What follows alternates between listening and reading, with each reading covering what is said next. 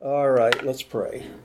Gracious Father, we thank you for the freshness of this new day and the display of faithfulness that you have had in each of our lives this past week.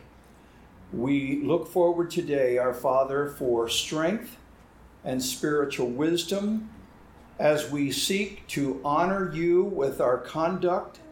May our minds be open to the truth of your word, and may our Heavenly Father, we be people ready to receive your truth in a wonderful way. May this entire day be a day that is beneficial to our spiritual life. And we ask our Father that the unspoken requests that are mentioned in this room, uh, the things deep within each heart and mind, know your responses in ways that will honor you, glorify you. We ask our Father that you would be pleased with all aspects of our conduct today. In Jesus' name we pray. Amen. All right. We have been looking at. How did that get up there? Did someone put that up there? Screensaver. Screensaver. Modern technology. My, it doesn't work for me, I'll tell you what. All right, let's see if we can get. Ah, there it is. Ah, we got it. All right, we're studying the book of James. Let me, if I may, just review. Hey, hi, Sam. I didn't know you were still alive. How are you feeling? Barely? Good. Uh, we are looking at the book of James, and I am suggesting to you that it is a letter to Hebrew Christians in the first century.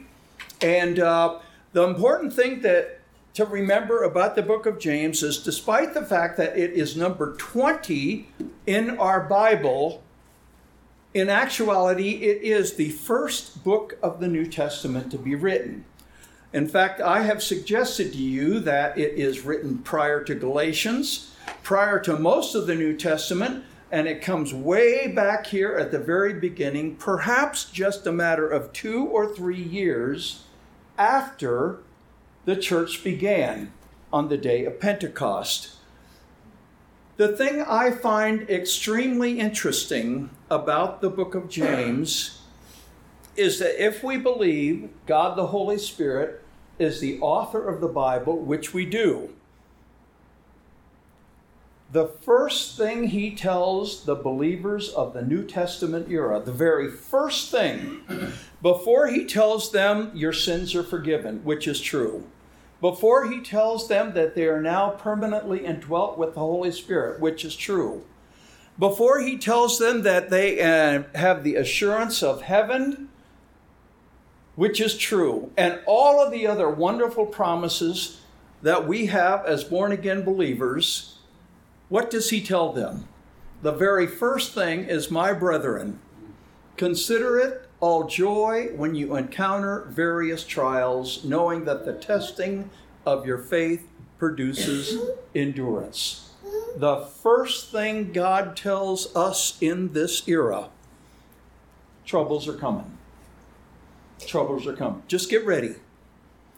But they have a positive outlook, they have a positive effect in our Christian experience. And that positive effect is that they can result in us being a fully mature and fully complete born again believer. I don't like trouble. I don't like trial. Just ask my wife. I am as good a complainer as there can possibly be when difficult times come. I think we all have a little bit of that in our DNA. But I never learn when things are going well. I learn, and you learn, and we all learn when things are going in a tough way. And that's exactly what James is trying to tell the born again believer. So the entire book of James is about trials. And he tells us right at the very first part of the book how are we supposed to respond to trials? Number one, we are to welcome them. Next, he tells us don't blame God for the situation you're in, because oftentimes it is self induced. So he tells us in chapter 1, verse 19 and 20, that there are three, three ways to respond to trials. He tells us that we are to be swift to hear, slow to speak, slow to wrath. And I am suggesting to you that this is the outline of the book of James. And there are going to be three major sections of this section. We have already looked at the fact that it, swift to hear being means more than mere listening. And what we are doing now is we have moved to the second one. Swift to hear is more than just morality, just living nice life comfortable life, going to church, reading our Bible in private, doing things that honor God, avoiding things that dishonor God. What does he tell us? It's more than morality, mere morality. What does he tell us? He talks to us about partiality. This is one of those areas in all of our lives that I think is easily overlooked. And so let me, if I may, read through the section that we want to look at in detail today, and a little bit of this is review, and we'll pick up a little bit on it. James chapter 2, verse 1 down to verse 13.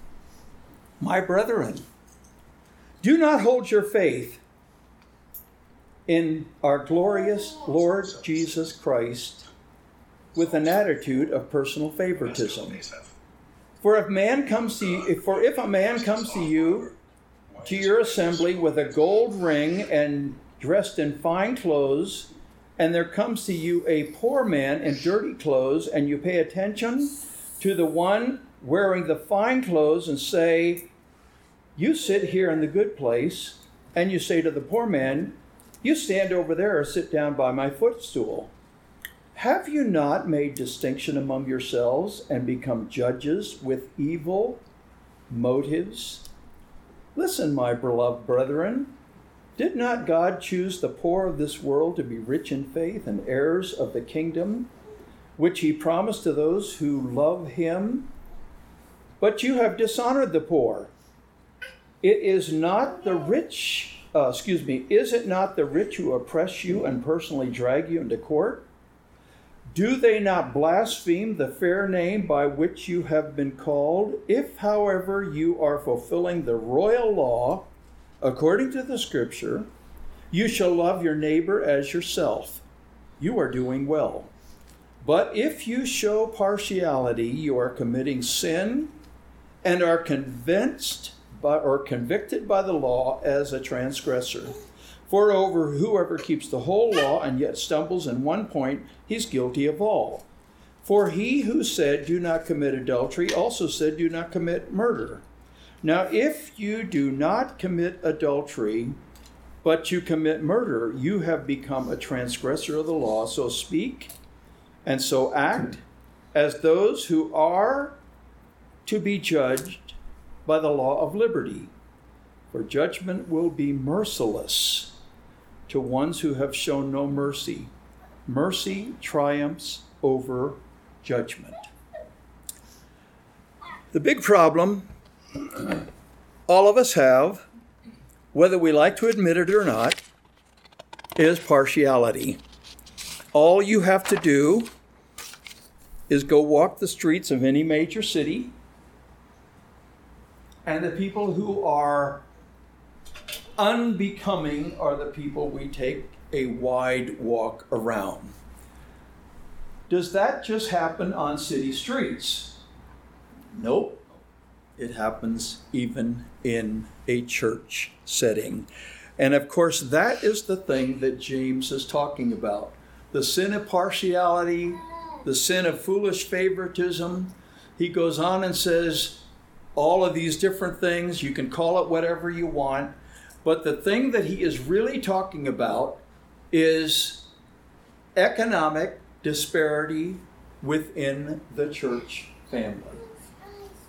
in any given local assembly, whether that assembly is on the west side of the valley, east side of the valley, or the middle of the valley, there is a level of economic disparity. There are some who've got lots of money and they show it by the cars they drive, the clothes they wear. And I'm not I'm not depreciating any any of that. But the point is it doesn't matter what we are like on the outside. God says, I want you to take a close look and be objective about certain things. And so he says, when we come to the assembly, do we cater to the rich and depreciate the poor, particularly in the assembly? Over the years as pastor of this church for many, many years, and then as an observer, I will have to confess to you that there were certain people that I enjoyed being around, and there were other people that I preferred just not to get too close to. Now, I'm confessing that to you. would anybody else like to confess that as well? yes, you all would. And you all should. Because it happens. But the point that James is trying to point out to us is that it shouldn't be that way. Why? Because the poor people are people that often are rejected, shunned, humiliated. Rich people, on the other hand, get the preferred seating, at least in the New Testament church, acceptance, and their showcase. Oh, look at that. Look at that wonderful family. Oh, we think they'll be a bonus to the church. Whereas the poor people, they'll be a problem in the church. We might have to go the extra mile to help them out. And you know, one of the things I will have to say about this particular assembly, and one of the things they have done, I think, a very, very good job at, is we have what let's I forget what it's called. A benevolence fund. Benevolence fund. And I think that from what I have heard, uh, they're doing a very, very commendable job of properly distributing that when people are in need. However, just because you put money in a plate and designate it in the benevolence fund does not necessarily mean you have fulfilled the responsibility. And the reason I say that, and I got to be careful here, is would you notice what he says in preface to this section? He says in verse 26 of chapter 1 If anyone thinks himself to be religious and yet does not bridle his own tongue but deceives his own heart, this man's religion is worthless. This is pure and undefiled religion in the sight of God and uh, our God and Father to visit the poor, the widows, the orphans, in their distress. That's a little bit more than just putting money in a plate. That is personally reaching out and showing personally that you care. Now, I realize that in modern society, we all have a level of busyness, our schedules are packed, and uh, it's just easier to do it from a distance. But he goes on and he says, there's got to be some personal involvement in all of this. Why is it that we should be personally involved, particularly with these people? Well, he tells us, and here's where I would like to do a little bit of discussing.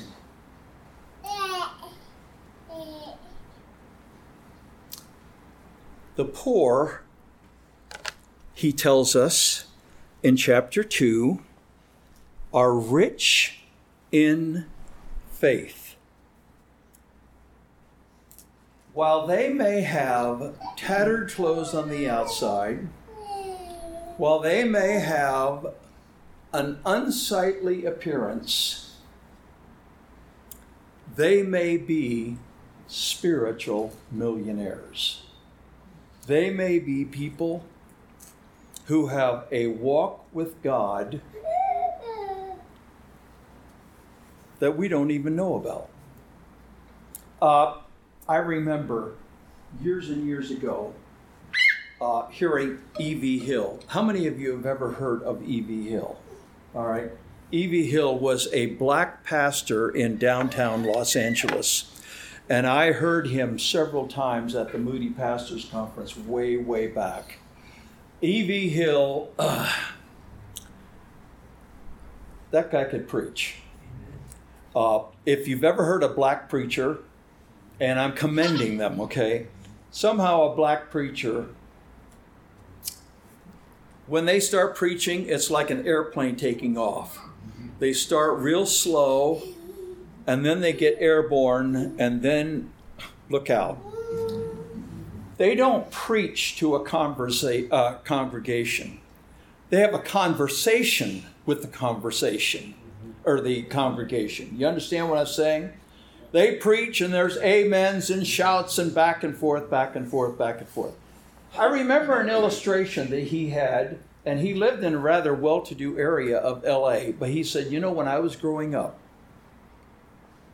we lived in abject poverty.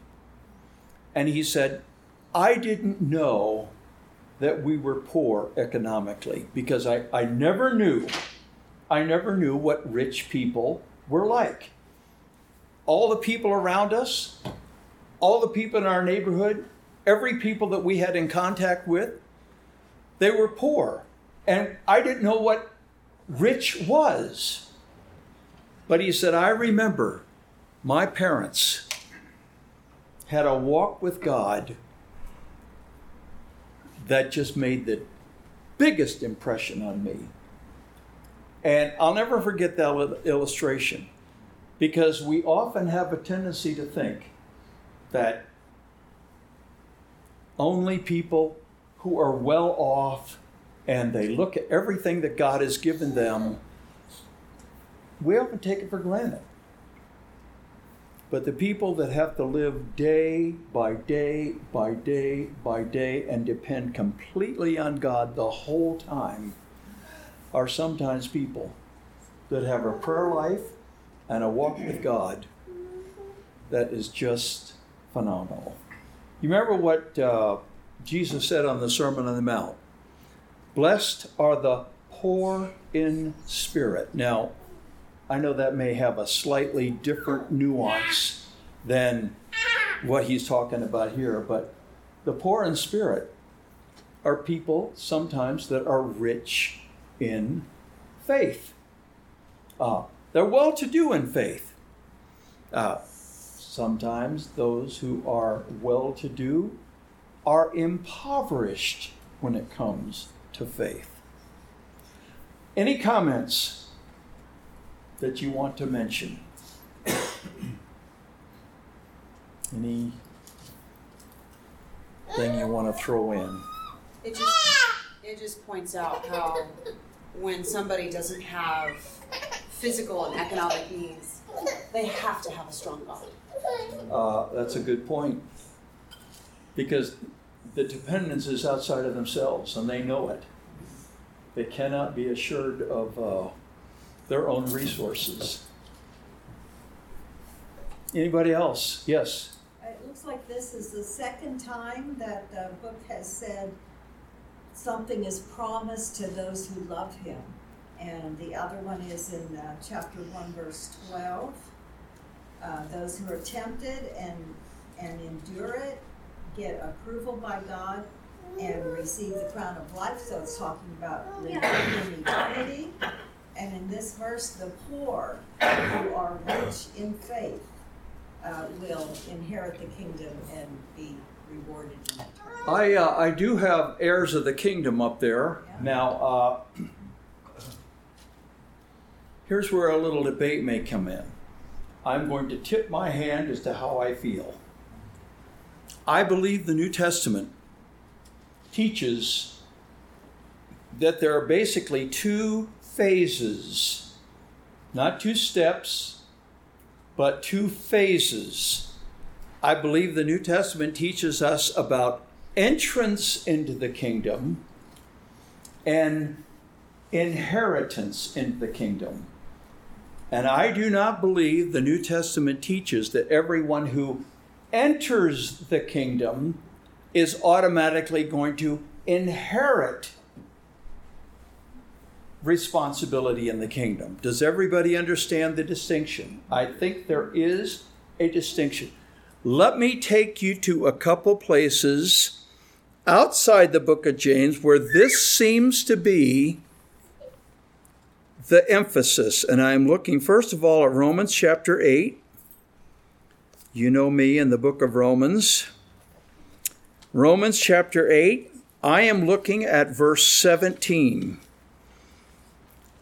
Now, the interesting thing about verse 17 is I see two phases here or two levels. He says, starting with verse 16, the Spirit Himself bears witness along with our spirit that we are the children of God. And if children, heirs, also heirs of God, and I believe that there should be a comma right there, and fellow heirs with Christ, if indeed we suffer with him in order that we may be glorified with him. Two different levels. There are some that are heirs. There are some that are joint heirs. And how does that come? What's the distinction? He says, for those who suffer, for those who have difficulty and endure it, they're going to be joint heirs with Christ. Now, I believe that that is probably some additional responsibility when we get to heaven. I do not believe, well, all of us have eternal life. All of us have eternal life.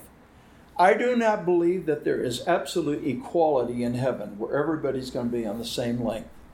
It seems to me like there are just enough parables in the Gospels of Matthew as well as Luke that indicate that faithfulness in this life will have a determination as to our level of responsibility that we have in heaven. Does everybody understand that particular distinction? So what you're saying is some of us are gonna be peons and others are gonna be colonels. Uh, I didn't say peons. I believe that, I believe even for those who enter into heaven, there will be riches and displays of grace like we cannot ever imagine. But I do believe that faithfulness in this life is going to be rewarded by additional responsibility. I get that from uh, Matthew chapter 25, the parable of the uh, of the talents, where one man is given five talents, and on earth he doubles it. Another person is given two talents, and he doubles it. Another person has one talent, and he doesn't do anything with it. And God says, there's some consequences in the future as a result of that. So, but see, another thing I think that's important, and I will have to tell you that uh, when I was in Texas, uh, I have I have a brother who uh, who he and I have had some intense conversations about this. And uh, he doesn't think there there's any truth to that. First of all, when you get to heaven, you will not have a sin nature. And I believe that there's going to be a complete and total satisfaction with what God gives us. The, the, the sin of comparison will be completely gone from our attitude. But I do believe that there are going to be levels of responsibility and levels of reward in heaven. For example, let me show you one other passage. And I recognize that this is a debate that uh, probably could rage quite a bit. But what is it what is one of the last things our Lord says in Revelation chapter 20? What's one of the last things he says? Let me tell you. And you can read Revelation chapter 22. He says, Behold, I come quickly. And what's the next line? And my reward is with me. So he is going to be dispensing rewards when he comes. And how do the rewards dispense? They're dispensed as a result of our faithfulness to God. Uh, let me show you one other passage of Scripture, and this is really up for debate because, uh, well, it is seen differently. Over in Galatians chapter 5. Galatians chapter 5 end of the chapter, he's writing to born again believers. And he said, All right, born again believers, you have two options as far as your conduct is concerned.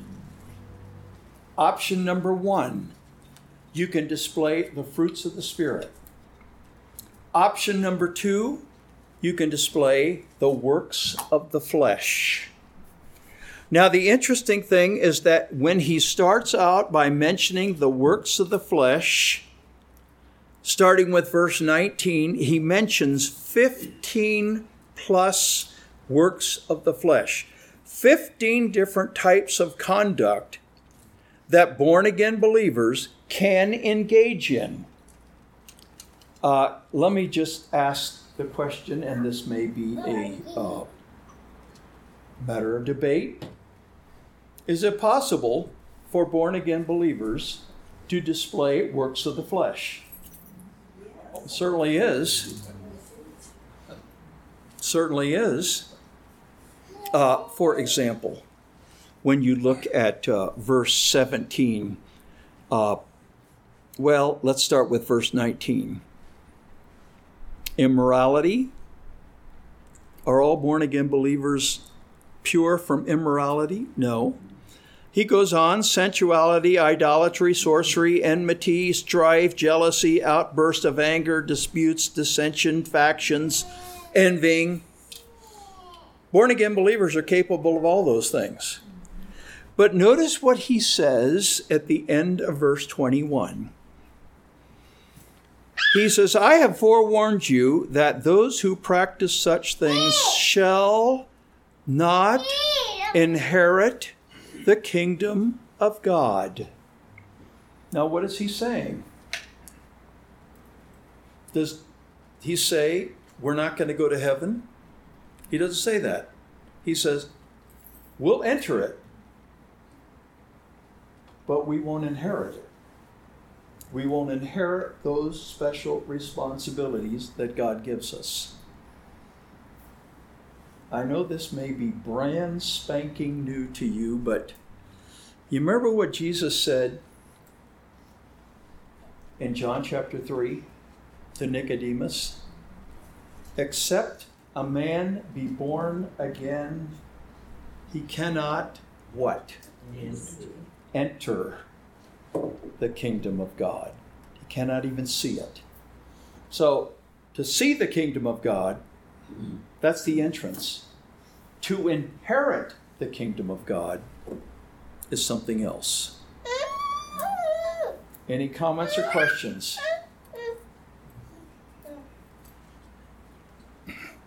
So becoming when the rich man said, what must I do to inherit eternal life? Jesus told him works. That's exactly right. He says there are certain things you've got to do in your Christian experience to inherit it. See, if he had said enter, if he'd have said enter the kingdom, Christ would have had a totally different answer.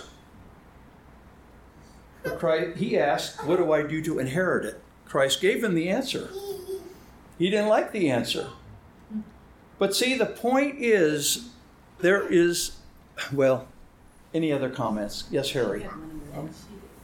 Oh, I just remember in John one twelve where it says become children of men, but I guess that doesn't really say enter or inherit. So I wasn't Right. what to think about that. Uh, the word there is, uh, how does it go? Let's see.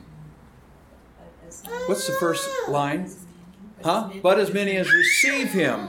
The word receive basically means welcome him in. To them gave he eternal life, even to those that believe on his name. So I'm inclined to think that there is a difference between just being a Christian and being a disciple. Being becoming a Christian is just a matter of trust and faith in Christ, having full and complete confidence in the provision of Jesus Christ.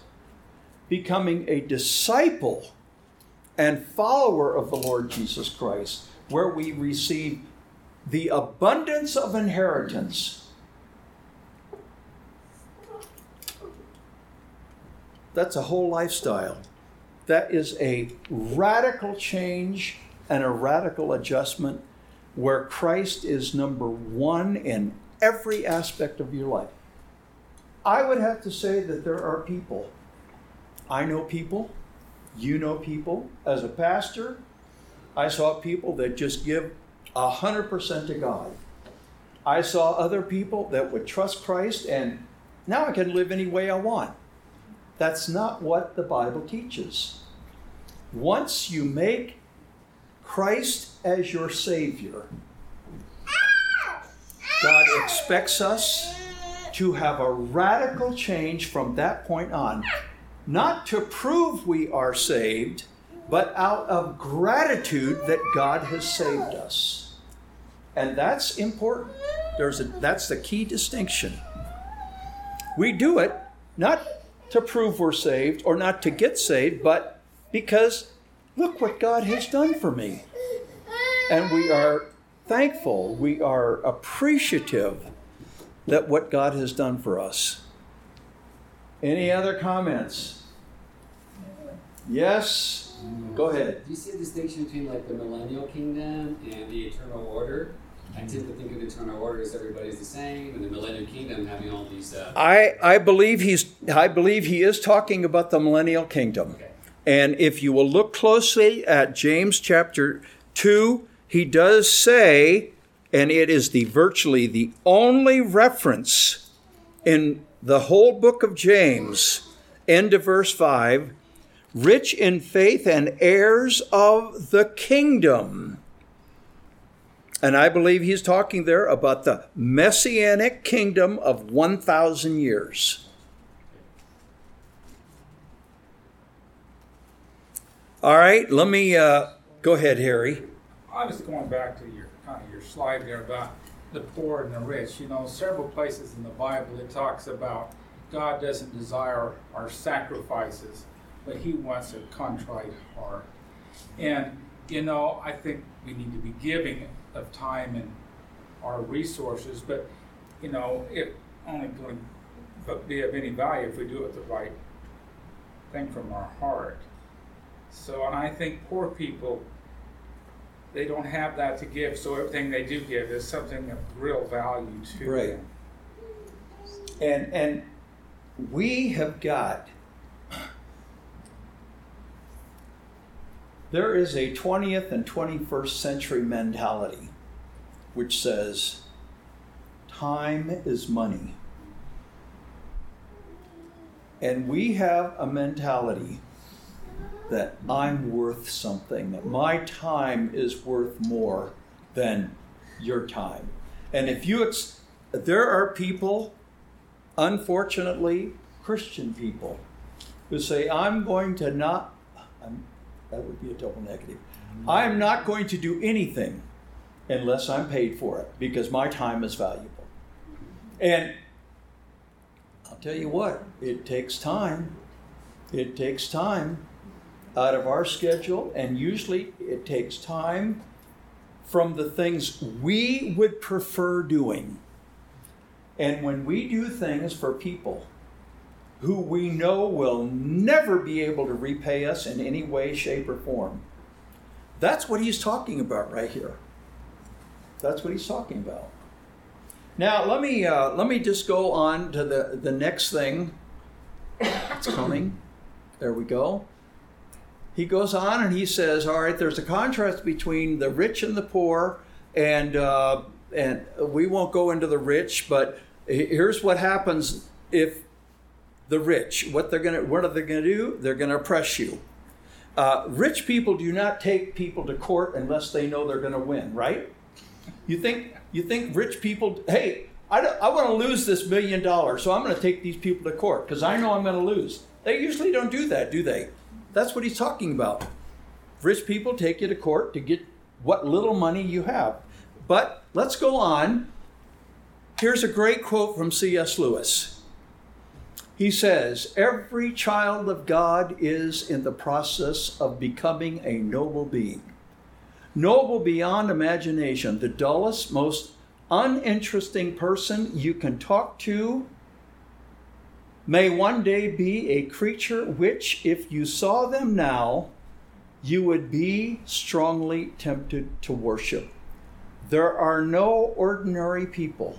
It is immortals whom we joke with, work with, marry, stump, exploit. It's a great line from C.S. Lewis.